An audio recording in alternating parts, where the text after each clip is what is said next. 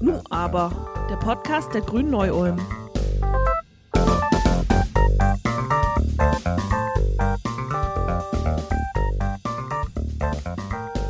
Liebe ZuhörerInnen von Nu aber, Gründer, das sind in meinem beschränkten, von Star Trek und Popkultur geprägten Hirn erstmal die Außerirdischen, die mit rücksichtsloser Machtpolitik den gesamten Gamma-Quadranten beherrschen. Aber natürlich soll es heute nicht um Aliens gehen, sondern um GründerInnen, die den Schritt aus dem Angestelltenverhältnis in ein selbstständiges Gewerbe wagen. Das in diesen mutigen Menschen ein riesiges Potenzial für eine nachhaltige sozial-ökologische Transformation unserer Wirtschaft und auch unserer Gesellschaft liegt, sollte eigentlich klar sein, denn sie gestalten Zukunft. Wie sich das aber im Genauen verhält und was Gründen in Bayern und in der Bundesrepublik bedeutet, darüber spreche ich heute mit niemandem geringeren als Stefanie Schuknecht, ihres Zeichens Kulturwirtin und seit 2018 Abgeordnete des Bayerischen Landtags. Hallo, liebe Stefanie, was macht denn eine Kulturwirtin, wenn ich mal ganz salopp fragen darf?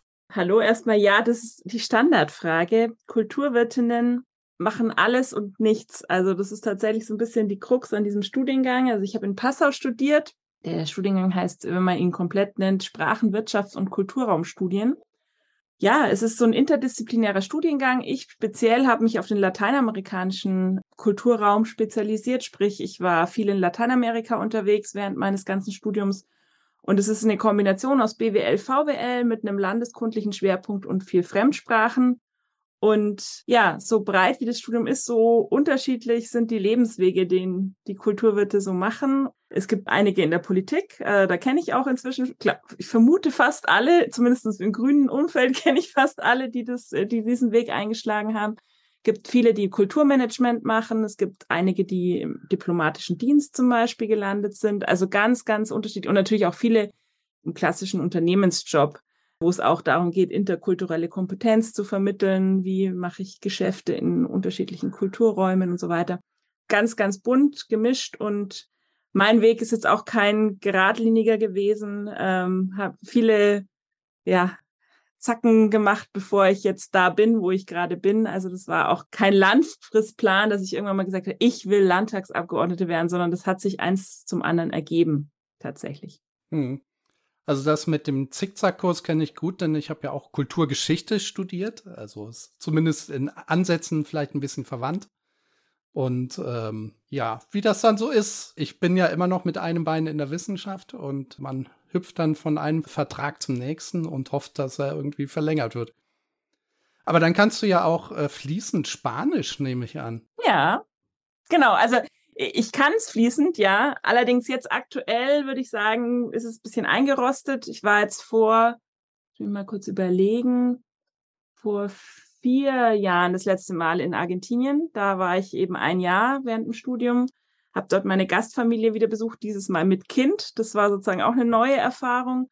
Und da habe ich gemerkt, so nach anderthalb Wochen war es dann wieder, war es dann wieder gut. Aber es hat, braucht schon, um so richtig flüssig zu sein, um sozusagen ja, nicht mehr drüber nachzudenken, sondern einfach nur zu reden, das ist einfach dann wieder eine Umstellung. Aber grundsätzlich, also lesen und schreiben, würde ich sagen, geht immer. Das Sprechen merke ich dann, da ist es dann immer so ein bisschen holprig. Ja, bei mir hat es auch nur in meinem halben Jahr in Spanien zum räudigen Straßenspanisch gereicht. Ach, aber halbes Jahr ist schon gut. Also da kann man schon viel, viel können. Ja, aber auch viel verlernt. Es ist auch die Frage, mit was man kommt. Ne? Also wenn du ja, sozusagen von null startest und äh, also wirklich alles neu aufbauen musst und nur sprechen lernst, ohne Grammatik schon vorher so ein bisschen, dann, dann ist natürlich nochmal was anderes. Ich hatte ja schon vier Semester an der Uni gehabt, also sprich mit Sprachkurs und allem, was dazugehört und dann sozusagen ein Jahr dort. Also da war dann schon so ein Grundstock da. Deswegen glaube ich, ist es auch ein bisschen leichter gewesen, als wenn man jetzt wirklich von Null auf anfangen muss. Hat dieses Berufsbild dann auch irgendwas damit zu tun, dass du letztlich auch dich auf diesen Schwerpunkt Gründen fokussiert hast?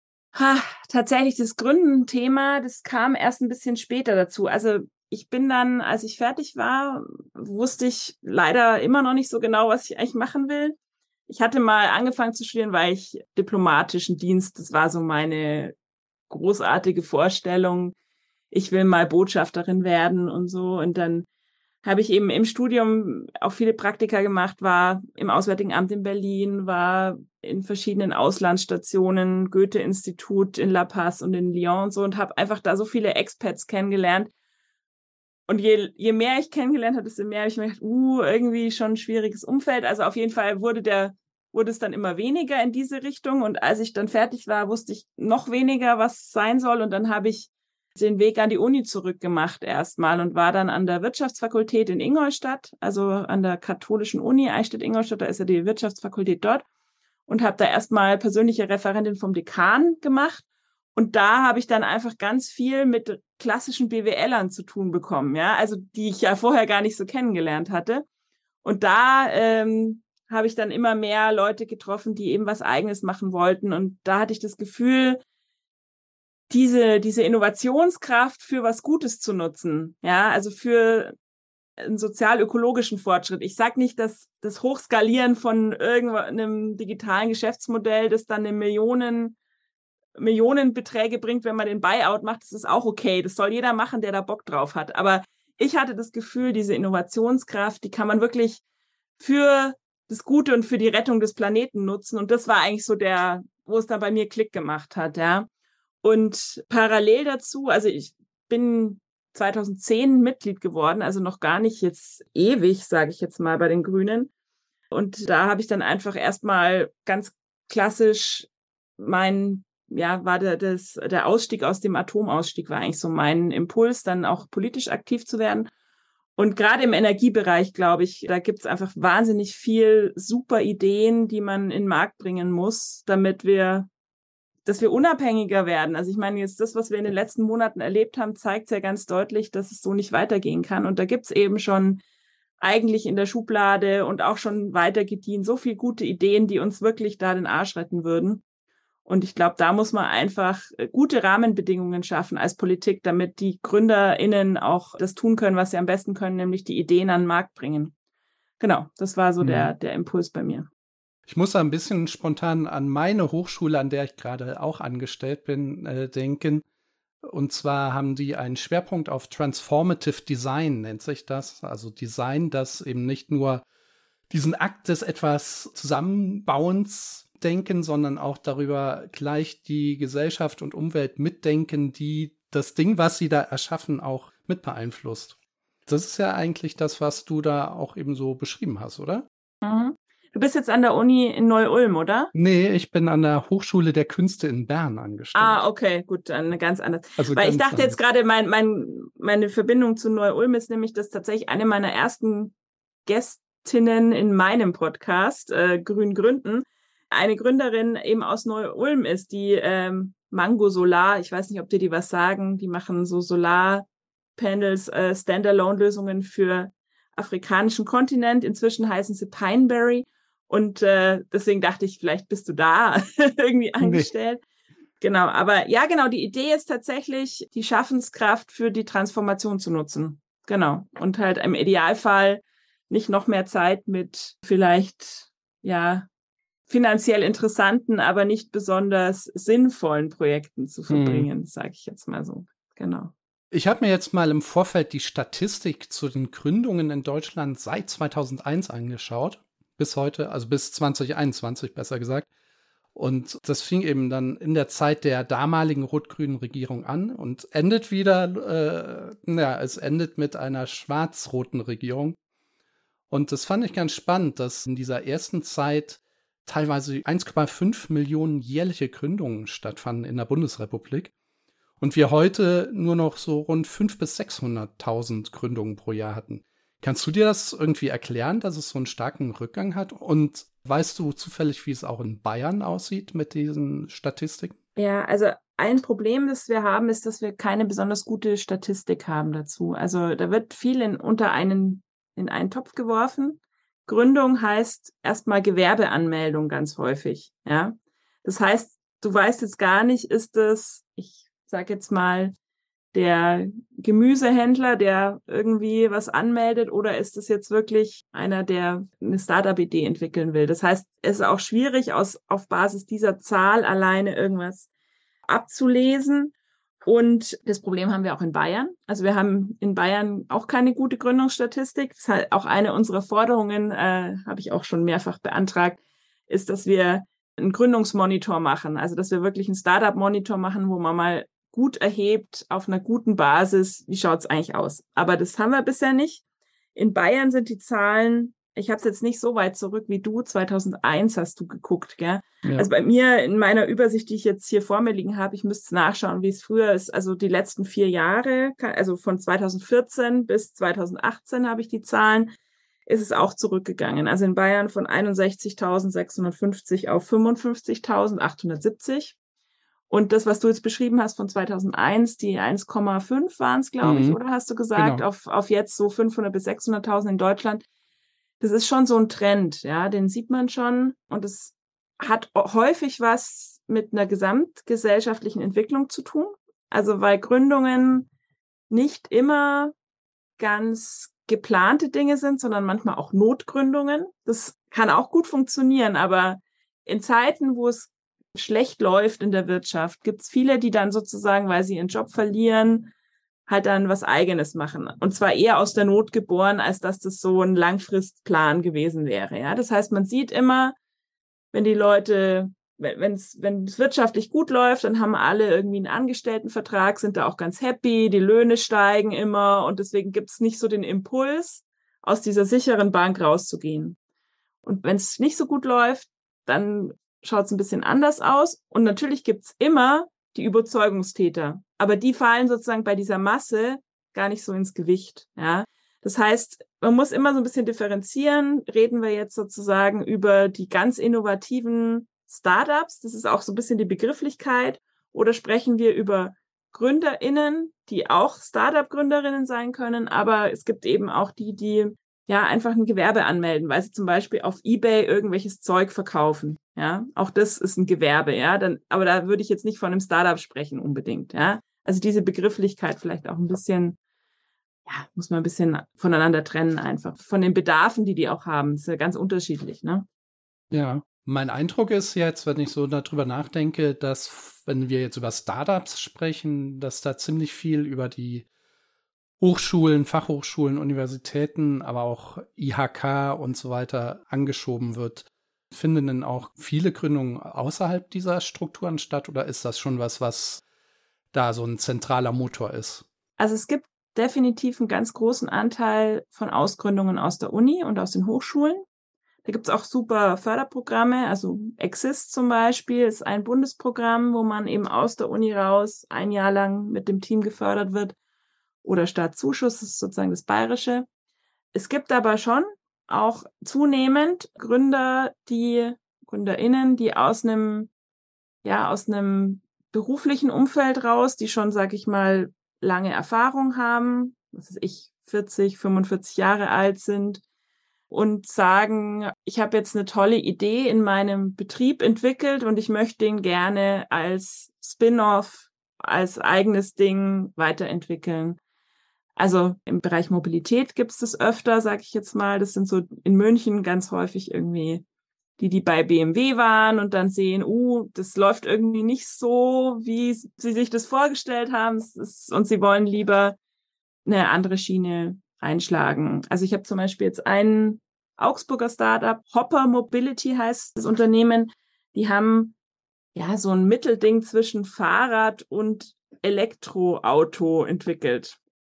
Ähm, mhm. Ist aber von der Größe so, dass es auf dem Fahrradweg fahren darf, hat so ein Dach oben drüber und der kommt eben aus der aus dem Haus sozusagen in BMW und hat aber gesagt, nee, irgendwie, also er will das, er will jetzt sozusagen einen anderen Weg einschlagen. Und der hat eben dann ausgegründet mit seiner Idee und ist, hat bei BMW gekündigt zum Beispiel, als ein Beispiel, ne? Oder ganz viele Ingenieure, die sagen, ah, ich habe die Batterie der Zukunft, ist mir eingefallen und ich möchte die jetzt sozusagen entwickeln, aber ich kann das in dem Job, den ich gerade habe. Da habe ich die Zeit nicht und die Ressourcen nicht und sie wollen das nochmal machen. Das heißt, es gibt sozusagen so diese zweite Schiene, eben aus den bereits bestehenden Betrieben raus was zu machen. Ich würde sagen, das sind so die zwei Hauptbereiche und dann ja, und klar, dann gibt es noch so ganz krasse junge Leute, sag ich jetzt mal. Da habe ich auch einen Team kennengelernt in Kempten, die waren noch an der Schule, als sie die Idee hatten und haben sozusagen mehr oder weniger das erste Unternehmen, das musste doch der Vater unterschreiben, weil er noch nicht mal 18 war, ja.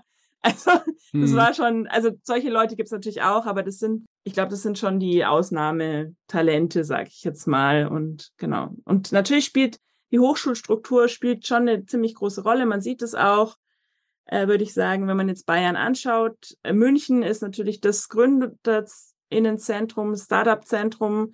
13 Prozent bundesweit wird sozusagen in München gegründet und der Rest ist dann so sechs bis sieben Prozent im restlichen Bayern, ja, wenn man anschaut. Und da merkt man natürlich, dass die, also dass die, das Ökosystem in München ist einfach wahnsinnig gut. Da gehören die Hochschulen, die Unis dazu.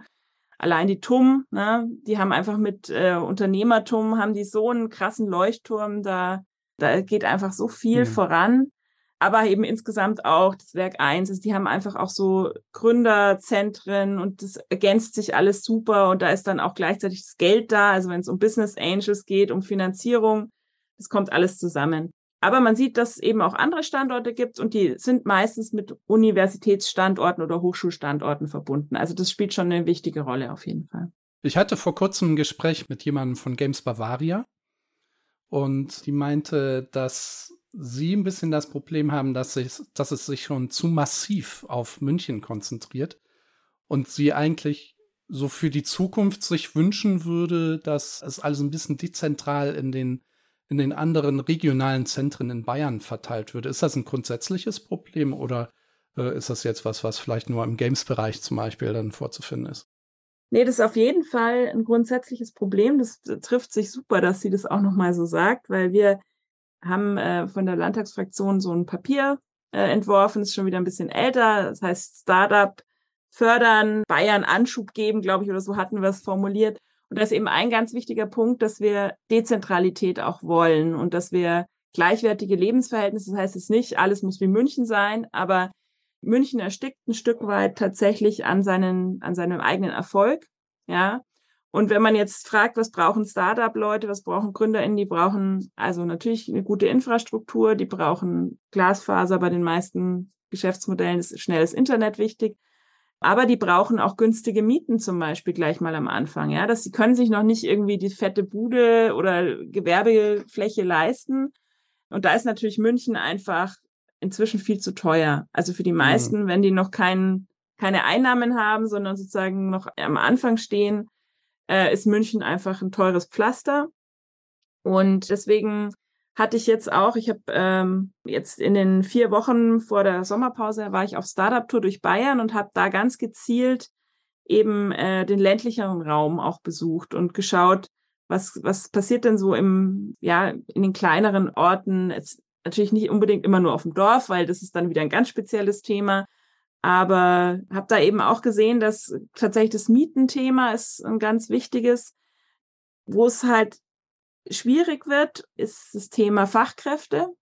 Und da ist dann oft so, dass also in denen, auch bei den Geschäftsmodellen, wo es Remote-Arbeit geht, da ist es cool, weil dann kann man sozusagen sein Büro auf dem Land draußen haben, man ist im Grünen, aber man hat sozusagen gleichzeitig die Möglichkeit, was ist ich, den Programmierer oder den Games Designer sozusagen halt remote zuzuschalten und das geht gut. Das klappt aber natürlich nicht in allen Bereichen und da kommt dann wieder München ins Spiel, weil München halt international, wenn es um internationale Fachkräfte geht, eine krasse Strahlkraft hat. Das sieht man dann einfach, dass dann doch manche gründen im ländlicheren Raum und wenn sie dann wachsen, gehen sie doch nach München zurück, weil sie sagen, da finden sie einfach besser Leute, weil die lieber in München sein wollen. Auch wenn krasse Mieten, alles voll, keine Ahnung. Also das muss ja jeder für sich wissen. Aber sie haben halt für sich festgestellt, das äh, ist halt nochmal ein, ein Thema. Was ich ganz spannend fand, ich war zum Beispiel in Murnau jetzt bei einem Startup, die heißen Omobi,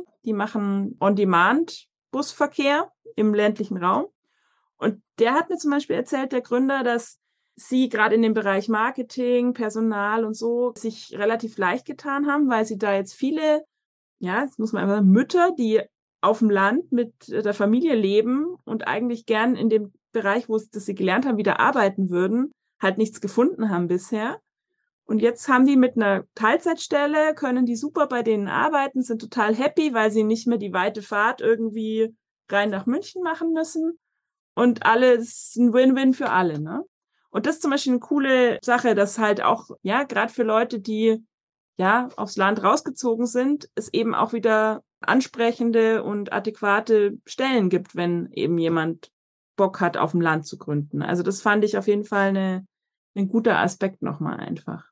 Es ist vielleicht ein bisschen bescheuerter Gedanke von mir, aber ich habe gerade überlegt, ob man vielleicht auch so ein Stadt-Land-Gefälle dahingehend feststellen kann, dass zum Beispiel Städte eher akademisch orientierte Gründungen oder Startups haben und auf dem Land vielleicht sowas eher in Richtung, weiß ich nicht, Handwerk oder ja, so die Richtung halt, also was mit ordentlicher Handarbeit. Du weißt, du weißt, was ich Ja, meine. ja, ja. Äh, Ähm. Kann man das ja. kann man sowas feststellen? Also ich sag mal, Handwerker braucht es natürlich auch in München, ne? Weil da wohnen einfach sehr viele Leute, die auch Abwasserprobleme, Bäder sanieren wollen und was weiß ich.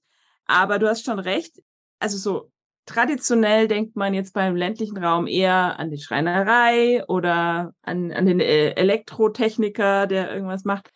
Aber ich glaube tatsächlich, also zumindestens die Leute, die ich jetzt bisher kennengelernt habe, die den Schritt gemacht haben, eben im ländlicheren Raum zu gründen, mit einem Nicht-Handwerksbetrieb. Bei denen war es meistens so, dass die ja wieder zurückgegangen sind, wo sie ursprünglich aufgewachsen sind. Also die haben sozusagen sich zurückgesehnt nach, ich sage jetzt mal, dem Leben auf dem Land oder in der Kleinstadt, wollten aber sozusagen trotzdem ihren Traum von ihrem Ding nicht, im eigenen Ding nicht aufgeben. Und äh, ich glaube, dass das schon zusammenpasst, weil ich meine, es pendeln ja extrem viele Leute aus dem Speckgürtel nach München rein, jeden Tag, ja. Und wenn da nur zehn Prozent einen coolen Job dort kriegen, wo sie wohnen, dann haben wir echt auch so für die Verkehrswende einiges gewonnen, ja. Da das entlastet natürlich auch den öffentlichen Nahverkehr, wenn nicht mehr jeder reinpendeln muss, ja. Also ich glaube, dass es schon geht, aber natürlich in den Köpfen steckt noch so drin, Startup, das ist Großstadtding, ja Hm. das lässt sich sicher auch nicht ganz von der Hand weisen. Also das, das ist halt oft, ja, so die hippen Leute sind, die dann irgendwie in der Großstadt, darum ist ja Berlin auch so die Startup-Metropole schlechthin, weil da natürlich die jungen Leute hinwollen und weil man dann sozusagen dort eben in so einem Umfeld auch äh, gute Leute findet. Ja. Ich könnte mir auch vorstellen, dass äh, durch Corona und die äh, Kultur der Videokonferenzen und des Homeoffice da vielleicht auch so ein, vielleicht das Mindset ein bisschen schon dahin verschoben wurde, dass man gar nicht unbedingt in den großen Zentren sein muss, um auch auf nationaler Ebene beispielsweise mitmischen zu können. ich hoffe, dass das das Fazit ist, aber ich weiß jetzt nicht, wie es bei dir im Umfeld ist, aber mein Eindruck ist, dass vieles von dem, was wir so als die großen Errungenschaften uns überlegt hatten, schon wieder zurückgedreht werden, gerade aktuell. Also so dieses kommt zurück in die Büros, das ist schon bei einigen sehr präsent. Natürlich auch, also ich sag mal, wenn sich ein Team ganz neu findet, ist natürlich auch so das Thema, man muss auch ab und zu beieinander sein, um so ein Team Spirit zu entwickeln. Also so ganz remote alles.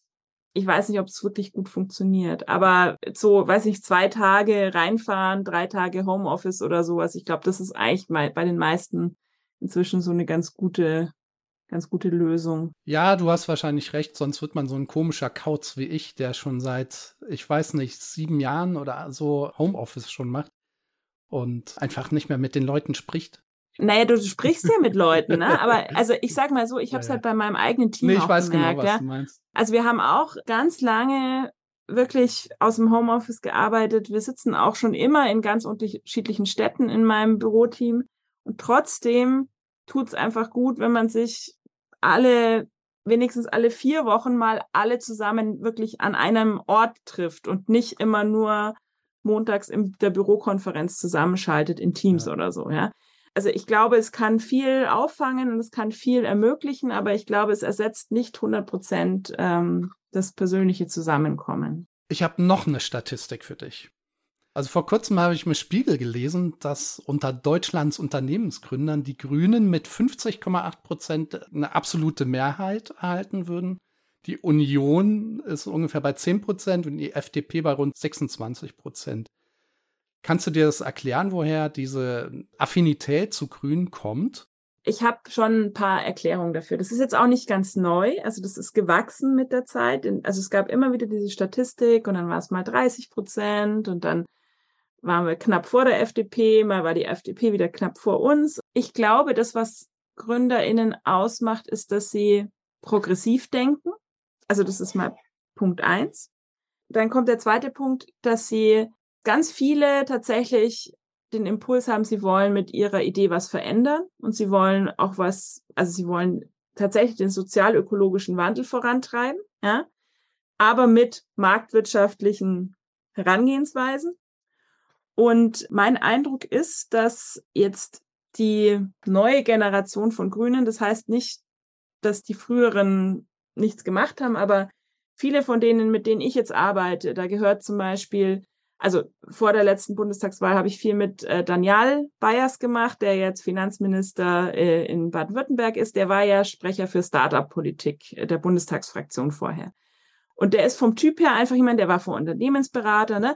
Also der weiß, wovon er spricht und der spricht auf Augenhöhe mit den Leuten, ja.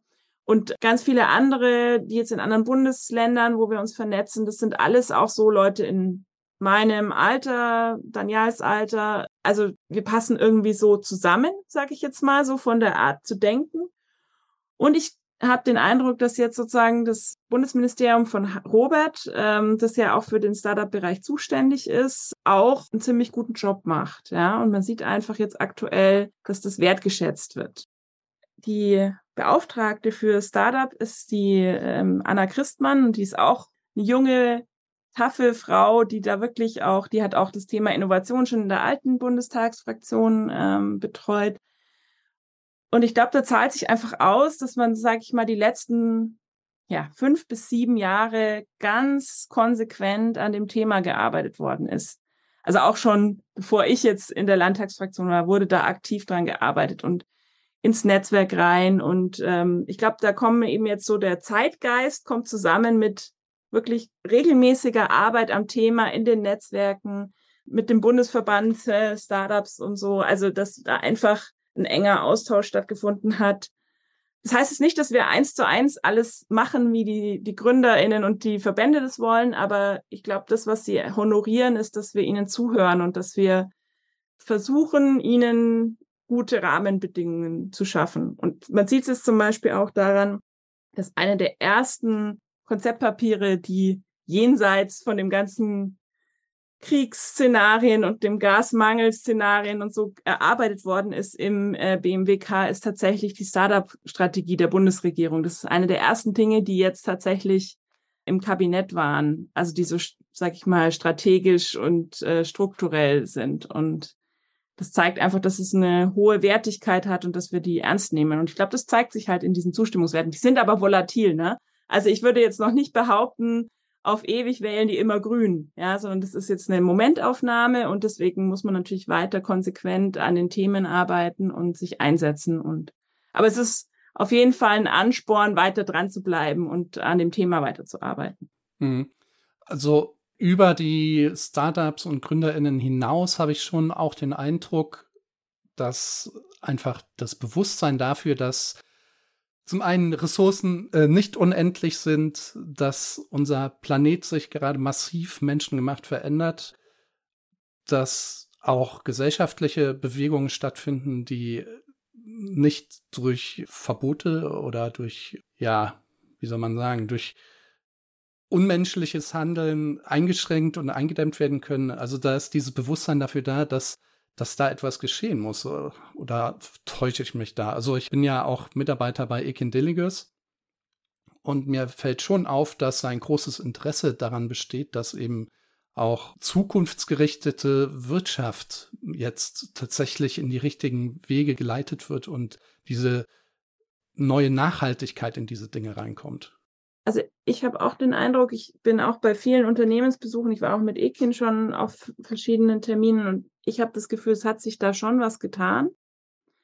Und ich meine, die Unternehmerinnen, die sind ja auch Menschen, also die beobachten ja auch ihr Umfeld und das, was um uns herum passiert und die haben auch Familie und die wollen natürlich genauso, dass äh, ja die Menschheit in irgendeiner Form also gut überleben kann und wir sozusagen den Weg zu einer klimaneutralen Wirtschaftsweise finden.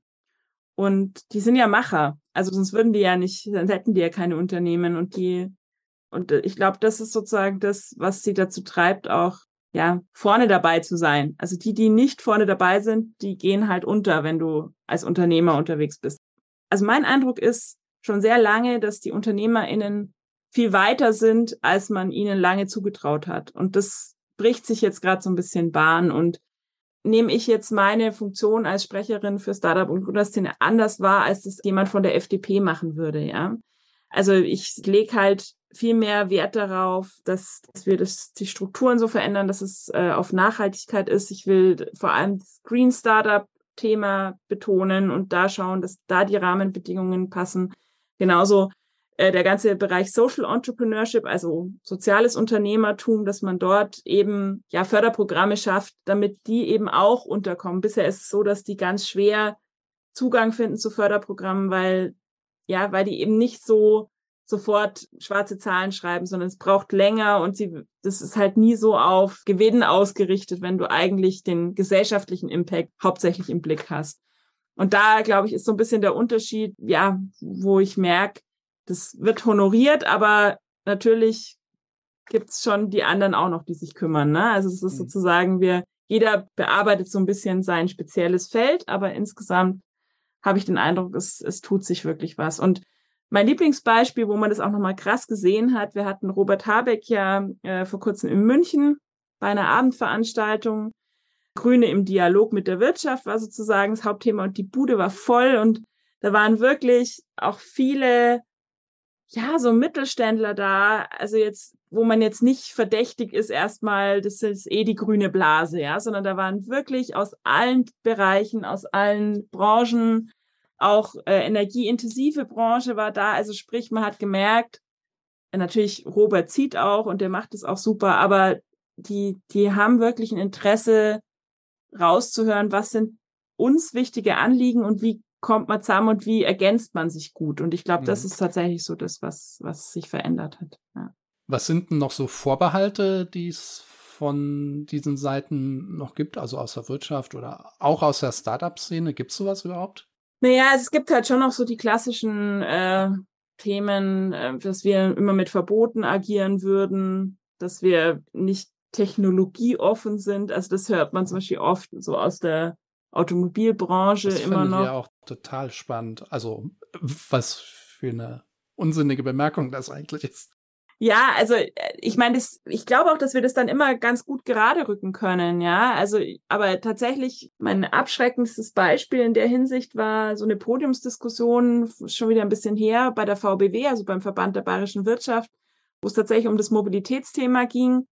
Ja, und dann allen Ernstes wieder Wasserstoff äh, für die Individualmobilität als eine Lösung vorgestellt worden ist. Und wenn ich dann die bin, die sagt, also liebe Leute, der Kampf ist geführt und das, also fürs klassische Auto ist das effizienteste einfach Elektromobilität und da müssen wir doch jetzt nicht noch rumtun, ja, dann äh, heißt es halt, ich sei nicht technologieoffen, aber im Grunde haben es die Unternehmen selber ja schon entschieden, ja. Ich fand es mhm. so witzig, dass sozusagen die unternehmerische Entscheidung ist getroffen, aber die anderen politischen VertreterInnen haben dann gesagt, ich sei sozusagen die, die ideologisch argumentieren würde.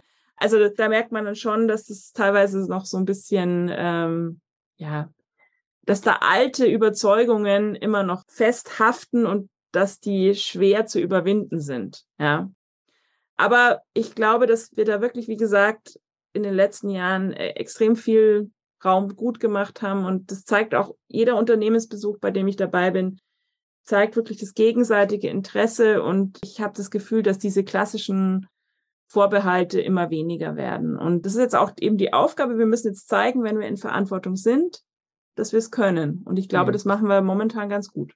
Also der Ideologievorwurf kommt ja auch sehr gerne vor allem aus der politischen Ebene. Wenn du jetzt die Chance hättest, in Bayern nächstes Jahr ist ja Landtagswahl und wir hoffen, dass Grün vielleicht endlich mal die CSU ablöst oder so, das wäre jedenfalls mein Traum-Szenario. Wie würde eine grün geprägte GründerInnen-Politik aussehen? Also, und was sind vor allem die größten Baustellen, die die CSU im Moment hier hinterlassen hat?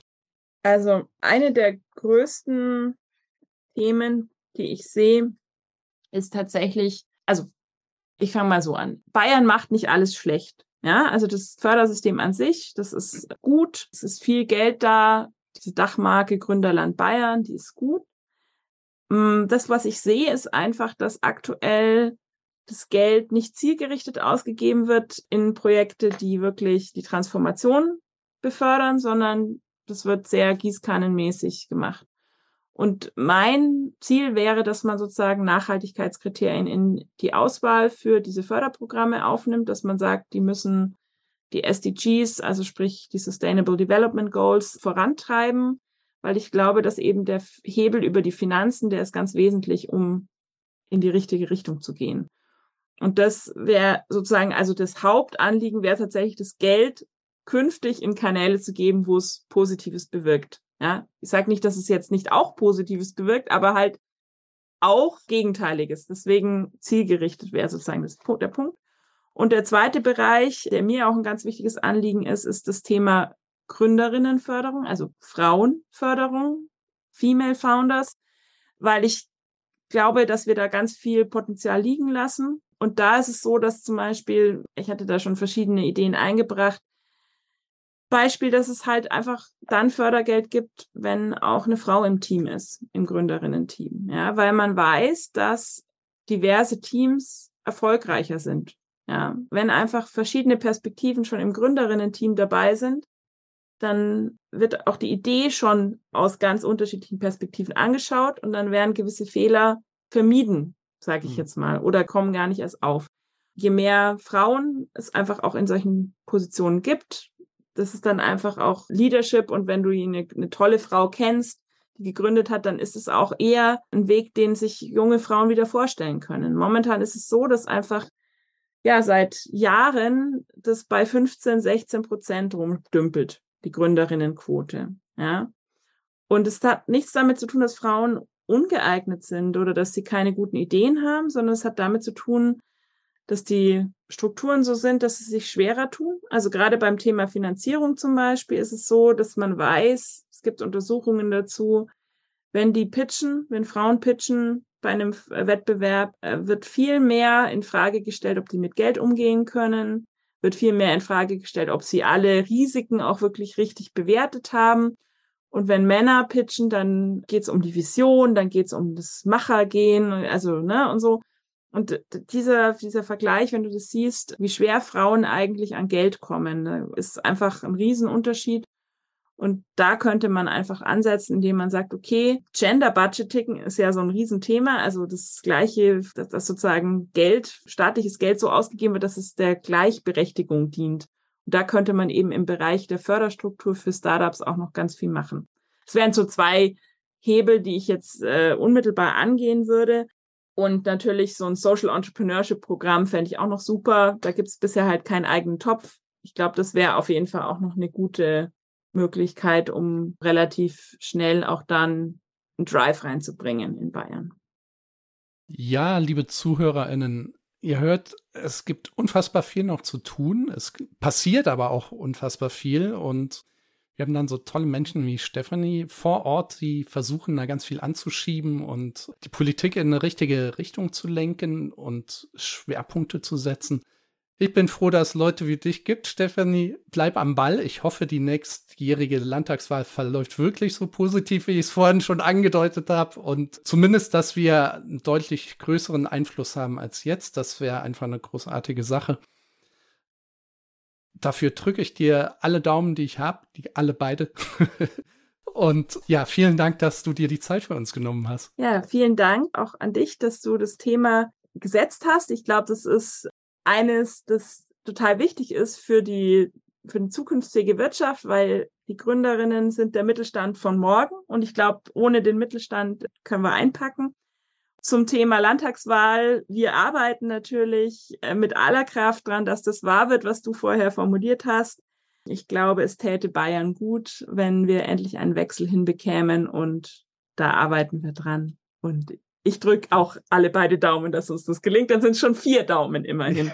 genau. ja, also ich bin ja aus ganzem Herzen Demokrat und ich finde 70 Jahre eine Partei, das kann einfach nicht gut sein. Geht gar nicht.